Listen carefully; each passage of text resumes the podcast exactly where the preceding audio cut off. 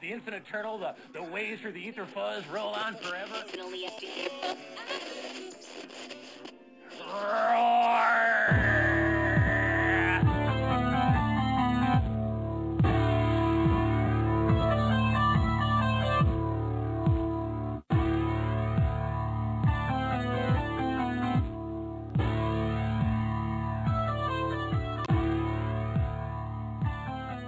This is Death by DVD does Masters of Horror Season 1. I am Harry Scott Sullivan, and with me, he is a really big fan of wings. It's Alexander Nash, the wing. That's man. not even a joke. I don't have any That wings was- jokes. I told you Come before we started the show. Joke. You just said I'm a fan of wings, which is going to be pretty evident. It's And for this whole episode, because it's going to be nothing but wings talk. Do you remember when they did Big Sandwich on wings? No, I remember little to nothing about wings at all. How? I've, I've not seen it play for 30 fucking years. Wings. I've not seen it at all. Oh my god. Look, if you wanted me to make like a renegade joke or some other beloved show of the late 80s, early 90s, I might have been your man Sliders, Whoa, if you whoa, will. whoa! What was Re- Renegade ever loved or beloved? I loved Renegade, so maybe that's where that comes from. He was a cop and good at his job, but he committed the ultimate sin and testified against other cops gone bad. Cops that tried to kill him, but got the woman he loved instead. Framed for murder, now he prowls the Badlands, an outlaw hunting outlaws, a bounty hunter, a renegade.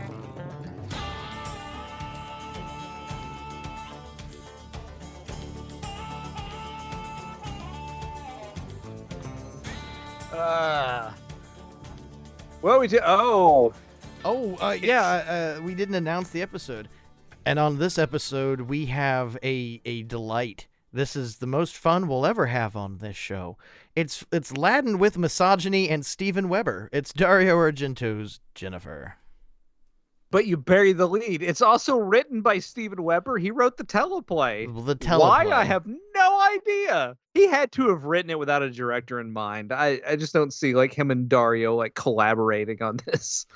The weirdest buddy comedy that no one ever expected is that Dario Argento and Steven Weber have been vacationing with each other since 1989 after a chance meeting in Sicily, and they take their families out every year, and they uh, hate women. Because Dario is what? Big Wings fan. Huge Wings fan, nothing but a Wings fan. I have nothing but contempt for this fucking episode. I don't have contempt for it. I think it serves its purpose for what it is because originally, a little history, let's get that out of the way. This is based on a story in the horror anthology comic from the 1960s called, or the name of the comic was Creepy. And it was called Jenifer, and I can't remember who wrote it, but Bernie Wrightson did the artwork, so you know the artwork is like spot on. Creepy 63, July 1974, and it was written by Bruce Jones.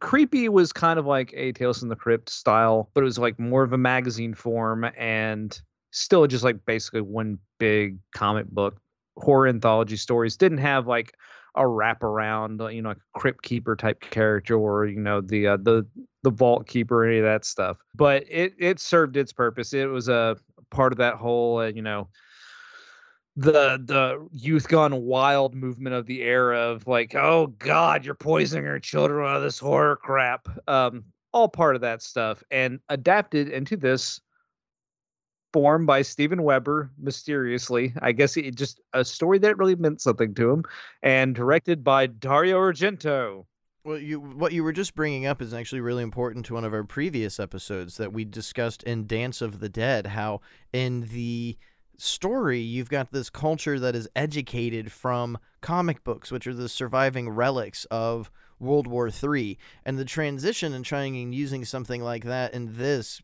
gives almost credence to the flow of the supposed nature of Masters of Horror that I, I brought up on our very first episode here. I have this idea in my head that each episode installment is a reflection of the masterwork of this master. And in this case, I, you know, don't see it. Okay.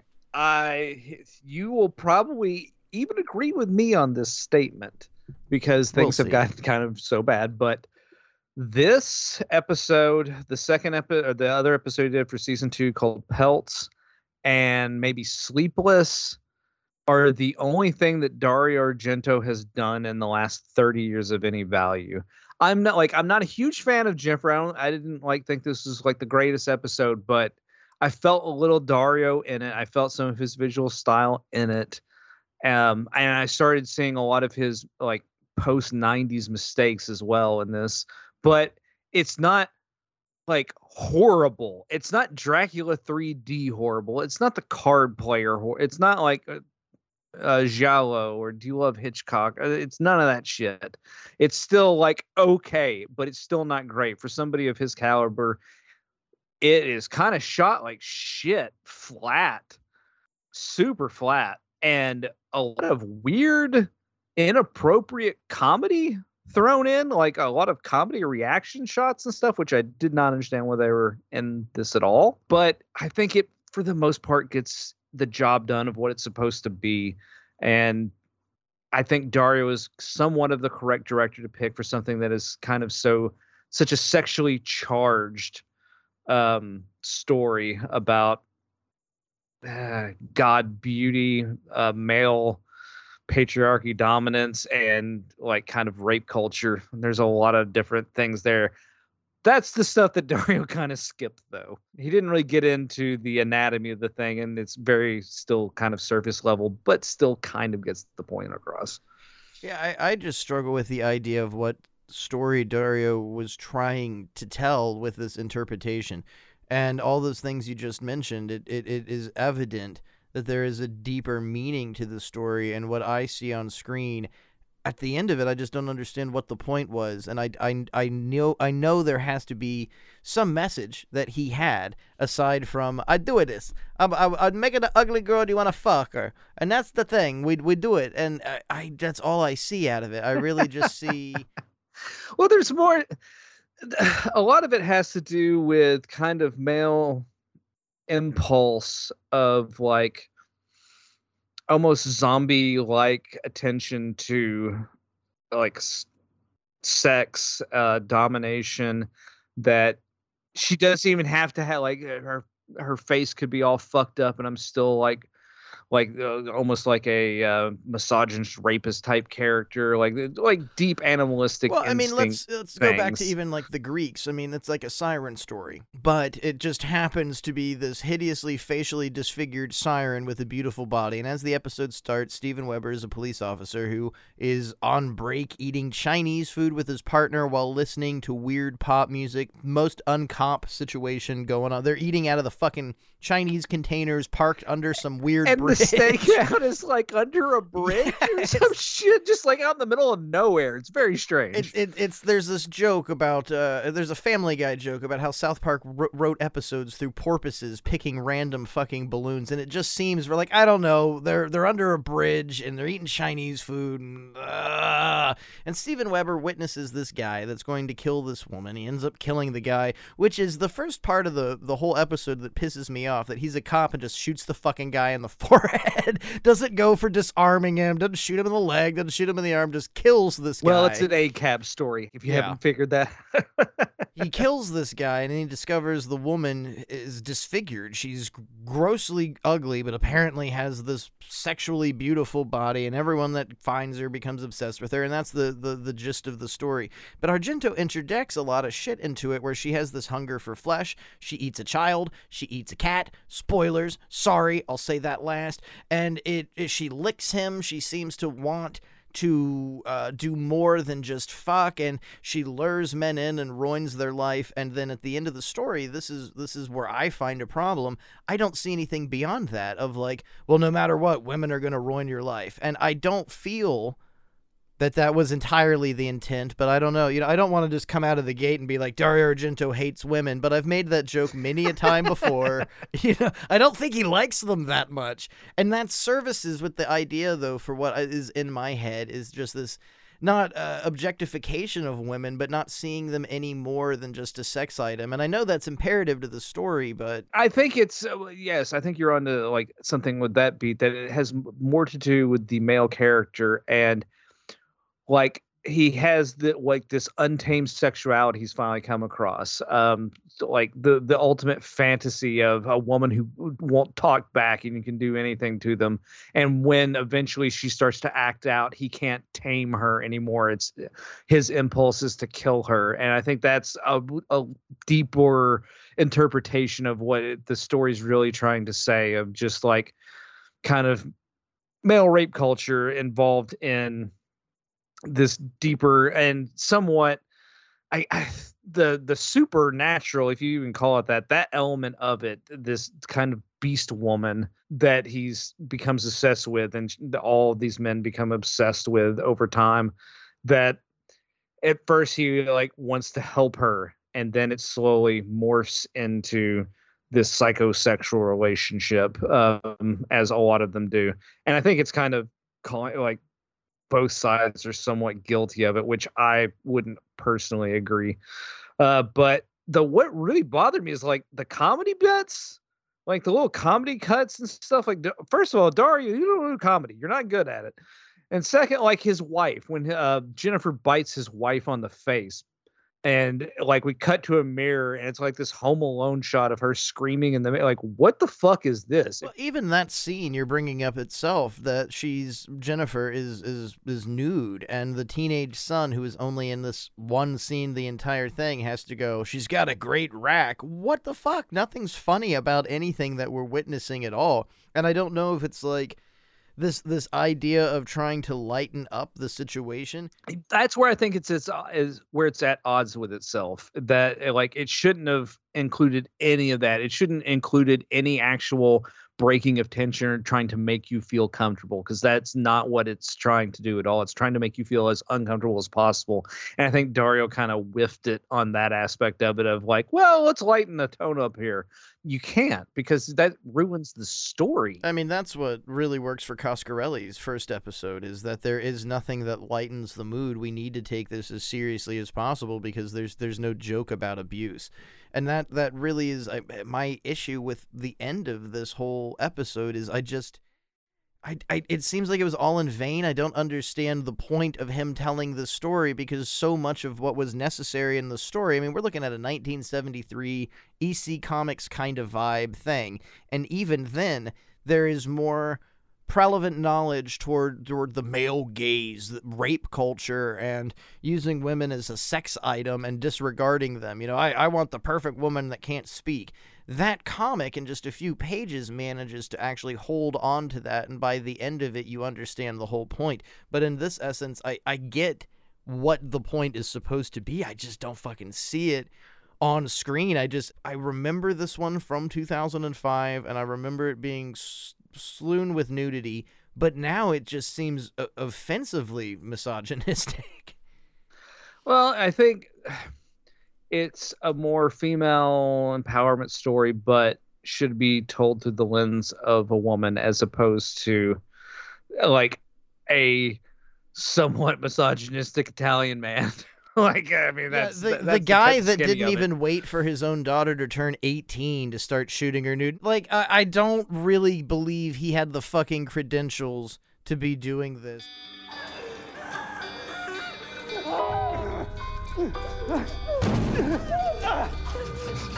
Freeze! Police! Throw down your weapon! It's too late!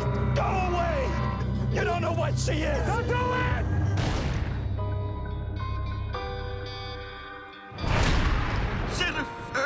You kill a psychopath. I don't care that he was trying to slice her up. It's gotta warp you. What's wrong with her face?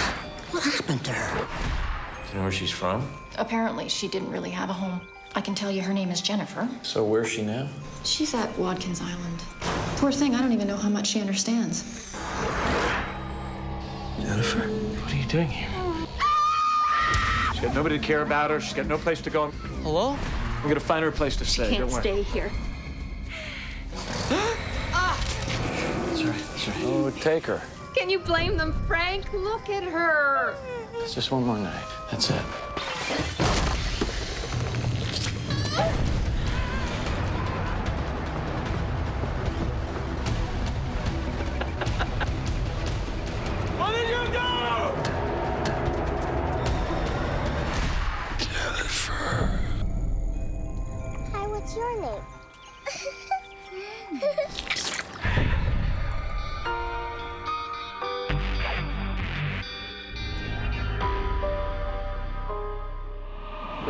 Think that's where the the biggest flaw in it is. I don't think Dario is particularly the correct person to direct this one. I found the was it Claudio Simonetti doing the score? Dude, that's so fucking baffling. I when I saw his name It, in the credits. it credits, didn't sound like him at all. No, it and it just I mean I I have several synths and make very generic synth music, so I don't mean this by any means as an insult, but it sounded I've said this about some of the episodes that I feel like I could have directed these and it wouldn't have made a difference from the output.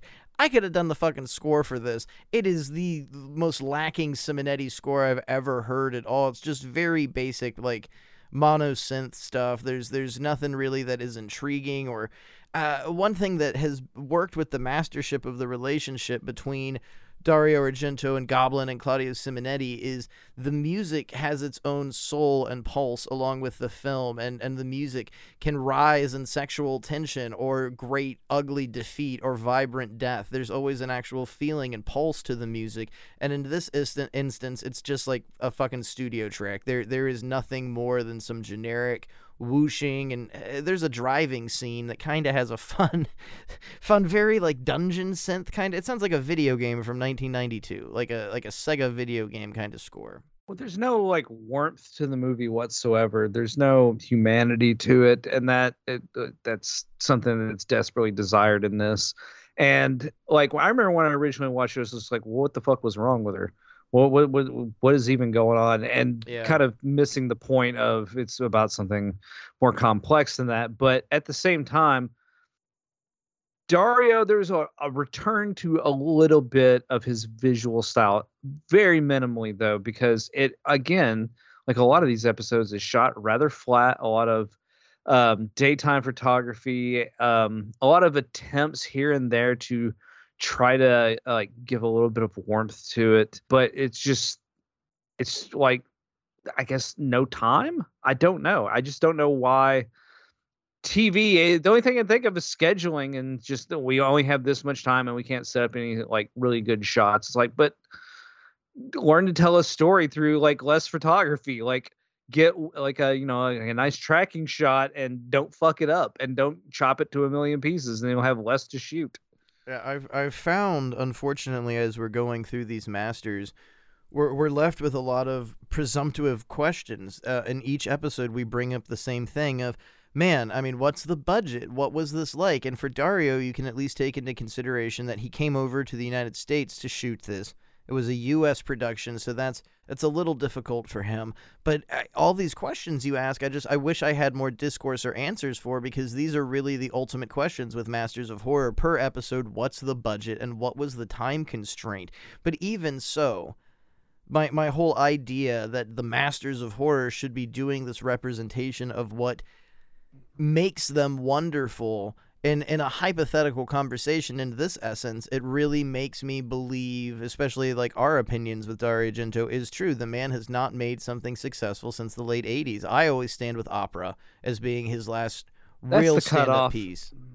I mean, like I, opera's the last one where I can go, like still say, well, there's a bit of a maestro there, and then there's a couple here and there that I like, and I don't dislike Jenifer. I think it's like a three star out of five like production, but it's not like way at the bottom like a lot of uh, Dario's more like recent output in the last ten to fifteen years. I, I give a credence to that because I mean I I personally can say it's one of my least favorites of season one and I don't care for the episode, but in comparison to like the last twenty years of Dario Argento's body of work, it is exceedingly better than many of those. And I can give a great deal of credence to what you said about um, the stylistic nature of Dario Argento appearing in this. That there are brief glimpses of that almost um I don't know, it's like when a dog tips its head sort of attitude. You can't tell what it's thinking or what it's doing and there's just this this thing Dario does with the camera and it just almost tilts like that. You get that manifestation if you dig what I'm saying and you can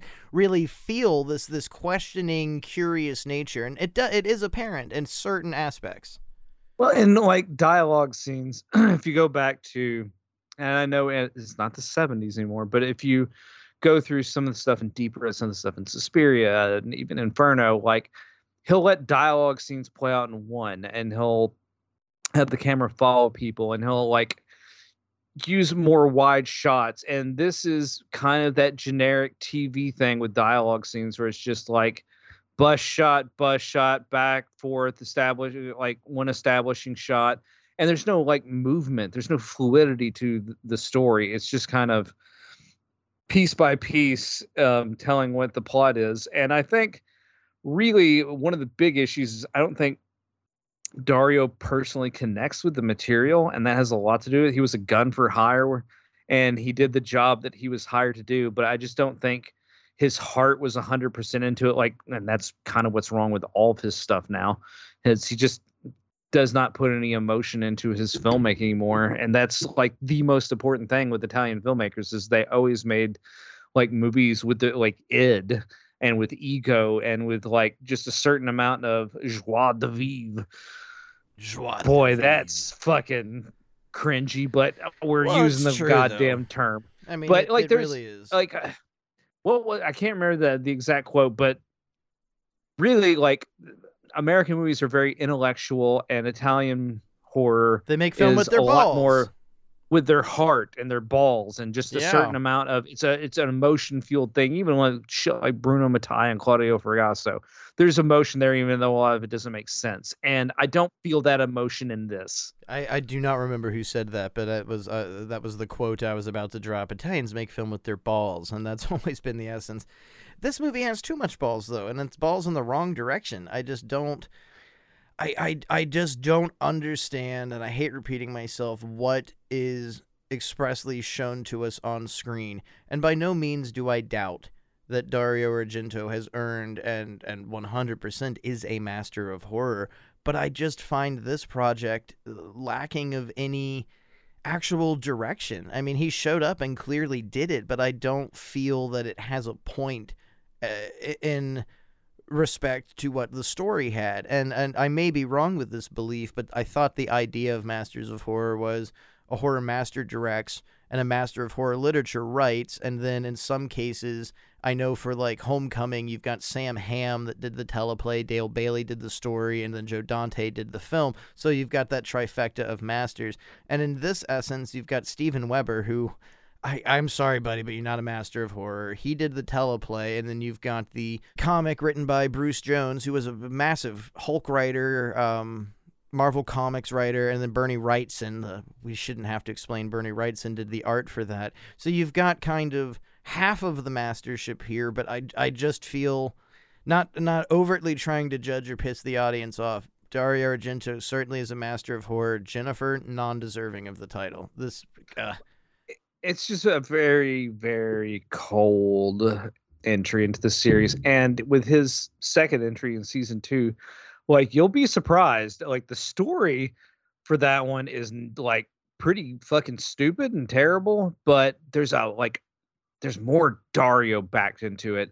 The the Claudio uh, Simonetti score really fits it, and it, it's like more vibrant, and it feels more like a like a Dario film. Still not like to that 80s 70s era, but like it's closer. It's closer than he's gotten in years and years and years.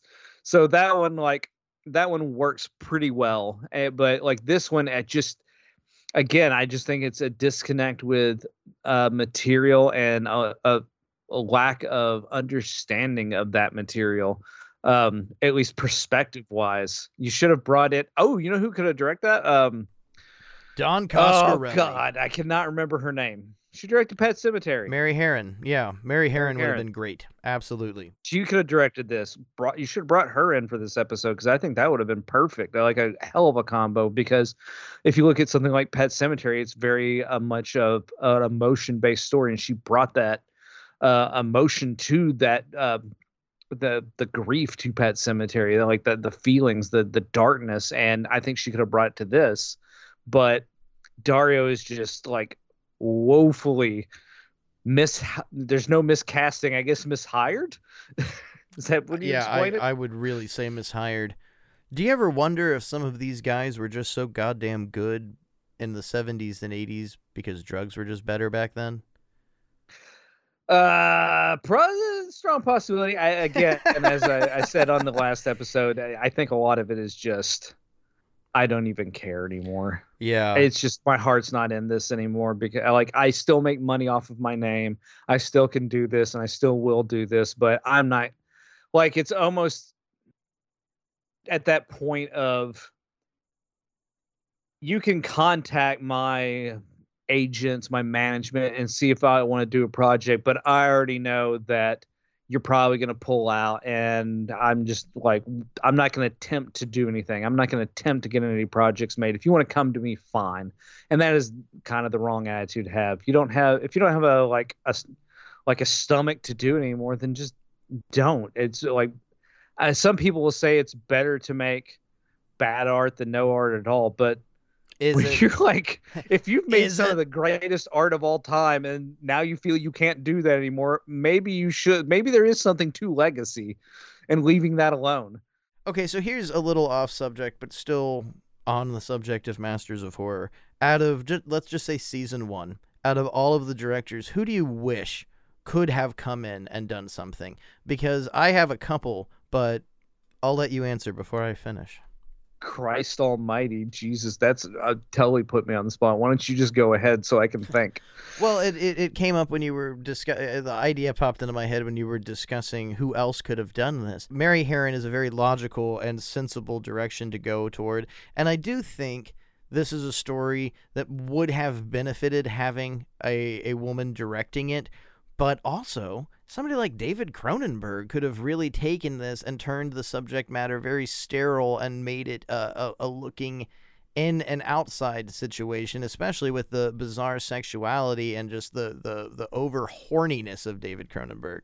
i see what you're saying but that's that's like that's like fantasy like casting or hiring because Cronenberg was too busy like doing history of violence and still being a relevant member of the film community. Well, that's that's what I mean, kind of with the question. I mean, would you would you have loved to have a Romero and let not not making an episode already made? If somebody else could have joined, like Romero or Cronenberg, I mean, who who Romero else? would have Yeah. been good. Like I would have. Uh, you could even throw Darabont, Chuck Russell, both of Oh, them. man. Frank Darabont truly is somebody that I think deserves. But he again was making like big studio shit. He didn't have the time to do stuff like this. Well, you've got to question, I guess, the title master of horror. I mean, uh, that would be an argument I think a lot of people could have with something like Frank Darabont. Is he a master of horror? I would say yes. I, I, would, I would go with it.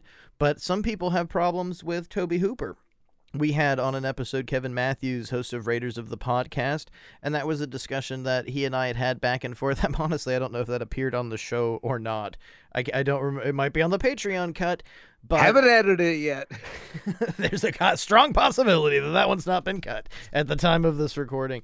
But um, you know, we that was a question that he had brought up: Is Tobe re- really deserving of that title? I say yes. Yes. I yeah, one hundred percent. And it, it you don't you don't need to have it as your career. Like Don Coscarelli's career isn't specifically horror, but he has made more input to horror than anything else. But Tobe Hooper only had to make one film.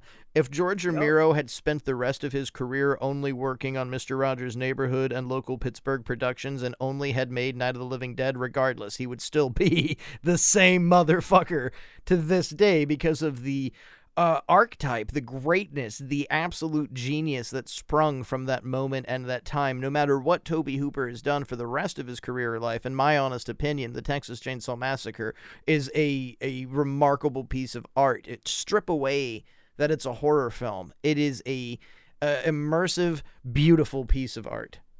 How about this name? Roger Watkins. Ooh, baby. Because he's a master of horror and he directed mostly porn. So career wise, that's what he was known for, and he even did some of the bigger budget porns. He did one with Jamie Gillis called Corruption, which, honest to God, is a fantastic film. If you take out all the butt fucking out of that movie, it is a terrific suspenseful thriller movie. Roger Watkins had style, and he was what I like to call a film terrorist. He went out of his way to make you disruptively uncomfortable, and there is no doubt about House on Dead End Street and its its mark that it left on the minds of the audience that went on to make some of the most disturbing stuff on the planet. People like Fred Vogel and beyond. I mean, it was a, a scene changing piece of punk iconic. I mean, I God, it's more than just punk rock. It's more than just cinema transgressive. I would. I mean was I, I'm not sure if Roger, I think he died a little after, maybe 2006, 2007, but I don't know if, if him and Mick Garris would ever have been in the same. I don't know if he's the type of guy to invite Buds. to dinner. Remarkable person, though. I mean, uh, I I fantasize about stuff like that of what if Roger Watkins could have done this, this, this, and this? And there are even people of of question like uh, Jim Van Bebber. Man, you might not like what he says these days and how he acts as or a person. As a person. Yeah, but you can't take away Deadbeat at Dawn, and even more than that. I mean, Chaz championed that movie. Joe Bob is championed that movie, but Charlie's movie, the Manson family film, that is to me the the the mark of genius. That movie is exceptional. It's so disturbing. Its story of how it was made sure is really interesting, but god damn if that isn't one of the most fucked up films I've ever seen. And that's just kind of moving from Roger Watkins to somebody that is equally powerful with what they choose to show to the audience. I mentioned Fred Vogel. I, I I don't know if I'd call him a master of horror, but I think he's on that cusp. I think definitely somebody like him he again changed the scene. The early 2000s, things like August Underground were just you had the Blair Witch Project and then August Underground, a movie that got the entire cast and crew arrested going into another country and investigated for murder. Well, we could always get the paranormal activity guy. He could be a master. You got Deodato. That would have been beautiful. Deodato coming over and shooting David at... Gordon Green. Oof. What was he doing in 2005? Well, it's it's a very interesting title, and procurement of that title, I guess, truly comes down to history and the infamy. But I mean, again, as I had said with Tobe Hooper, one thing could really rule it all. And like Deodato, you've got Cannibal Holocaust. Umberto Lenzi, you've got Ferox. Both of these films will be immortal and outlive them. Their names will always survive. And Dario Argento there's no doubt about it. I mean, the guy's a master. Suspiria, Profondo Rosso, all of these things will outlive him and and and even his name. Bird with the crystal plumage is one of my my favorites. I mean top 10 favorite movies probably bird with the crystal plumage is going to show up around 7 maybe 8 i adore the film but this is the least masterful work. Uh, not in total of the entirety of the series but out of dario argento because this sure as shit ain't the worst one. I'll take this over Dance of the Dead any day. I'm sorry, Tobe. I'm so fucking sorry, but it's so fucking bad, dude. God. Well, damn. at least it like as I was saying on the first episode, there's a certain amount of being able to engage the audience. This one, at least for the most part, it loses it here and there, but it's engaging to the audience. Dance of the Dead is not it. It loses the audience about 10 minutes in and a lot of these episodes really do lose it um because the, uh, most like a good portion of them are either the director failed or the writer failed. It was either a bad story to begin with, or the director just didn't have the chops or didn't put the care in it to it to make it an interesting story. So, like the bedrock is what is kind of the biggest problem with Masters of Horror is if you're not in like 100% behind this like you know the the the writing you've been given, then like don't do it or rewrite it or blah blah blah. Like there's that's kind of the thing because this show is more about putting out product than it was making art. But I think you needed to kind of do a little bit of both. But you can't really argue with dudes who probably had like what was the last movie Landis had made before he got involved in Masters and Horror? The Stupids. I don't feel necessarily any of the stories are bad but some of them are bad for the idea of filmmaking. Some of the stories work and are justified in the way they're told. Um, specifically, what I'll reference because this episode has already come out is Dreams in the Witch House. That it's a terrific story, the 1933 story written by H.P. Lovecraft, taking place when it takes place and the basis of how it was written. It's effective. It's a, a great mythos for H.P. Lovecraft. It involves things like Azathoth and all his crazy literature. But the version that Stuart Gordon told was just lackluster, unpolished, and very unfinished. And and I think it's a problematic thing with this whole series. I don't know if the masters got to pick what they picked, but Stuart Gordon being pigeonholed just to do Lovecraft. Well, do it again. He did Lovecraft so well. No, let that man cook. Let him do some shit like Robot Jox. Let him do something, man. You know, he can do some other shit. I've seen some other shit out of Stuart Gordon, King of the Ants. It's fucking bizarre, but holy shit, you pigeonhole well, I mean, these you'd people. figure with Dennis uh, Paoli and Stuart Gordon writing the script, it would come out a little bit better than it did, and it just that like feels labored. And I think a big portion of it is the acting. I think I would like it better if it was something like Jeffrey Combs in it, but that Ezra, whatever his name was, I can't remember. He was in that and uh, Dagon. Like, Yep. there's something about his acting that it's just supremely annoying. It's very, and, and I'm sure some of our audience will understand this completely. You will 100%. That guy is a, a 2000 sci fi channel actor. When they were called the sci fi channel before it was sci fi or whatever it is now, they he has that like Stargate SG 1. Not even that. He's got a Stargate Well, he's, I think feel. he's new, from Australia or New Zealand, one of the two. So like he's faking an accent the entire time as well. that one was uh, a great episode because we had an amazing guest and I, I love kevin. I love his program. And if you're listening to this i know i've told you before but hey raiders of the podcast not raiders of the lost podcast. Check him out. You've got daily movie reviews from kevin a weekly video and then a weekly podcast. How can you beat it? It's the most immersive film experience you can have. And we tried so hard on that episode, as you and I have on many others, to not shit talk. Because by no means, it's Stuart Gordon. Why would you ever want to do that? It's Dario Argento in this case. Why would you ever want to do that? But sometimes you you really have to accept the fact that the gods have some problems, that there isn't absolute perfection. It's just called being like, you know, honest. That's literally it. Just honest about the what you've been given. Like, I don't like this as much as the other things you've made. Sorry. I think it has some fundamental flaws and this has fundamental flaws just as a lot of the other episodes do. Unless it's the Mike episode. Then it has no fundamental flaws. So you said this is about a three and a half stars for you. I give it two stars, but it's not. No, of it's a three. A Just three. a three. So I'm only one star. Don't give it that extra half, my friend. There's there's no hate with my rating. I just um, I I feel I'm sticking with my guns no matter what our conversation has been. I just don't see Argento's point with what story he was trying to tell. It's evident and it's there when you look at it. I just think he was a very inappropriate director to do it and it comes off m- much more to I mean the last scene of this came off to well fucking women they're gonna ruin your life. It just seemed like some like 1940s carny like yeah girls are so awful. And it ends and it's i know it's not good. It's just not so good. But in a career of 30 years or so making really bad movies which argento admittedly has done it's not as bad as the other ones. So i will goddamn take it over the card player. Any day it's better than the card player Goddamn day over that. yeah, that's my ending review. It is better than the card player. It's better than Do You Like Hitchcock, and it is better than Giallo. Uh, eh, yeah, that's it. It's better than the dark glasses. Oh, fucking dark glasses. I'm a smelly man. I killed a woman. Uh, Same ending. yep, that's literally the same fucking ending. Dario Argento was he was he a five trick pony? I don't know.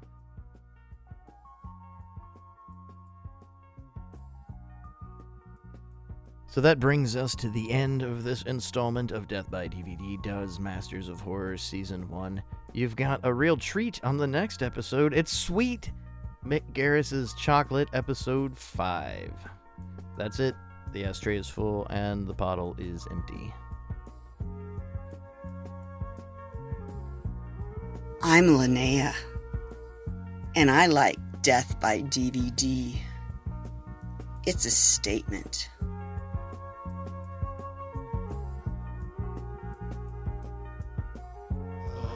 By DVD is recorded in front of a dead studio audience.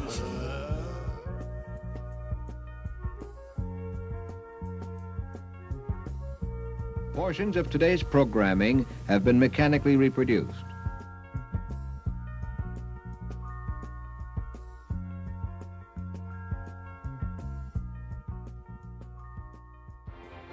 By DVD is broadcast from on top of Blue Crystal Sunshine Mountain in any town, USA, with transmitters on top the Empire State Building.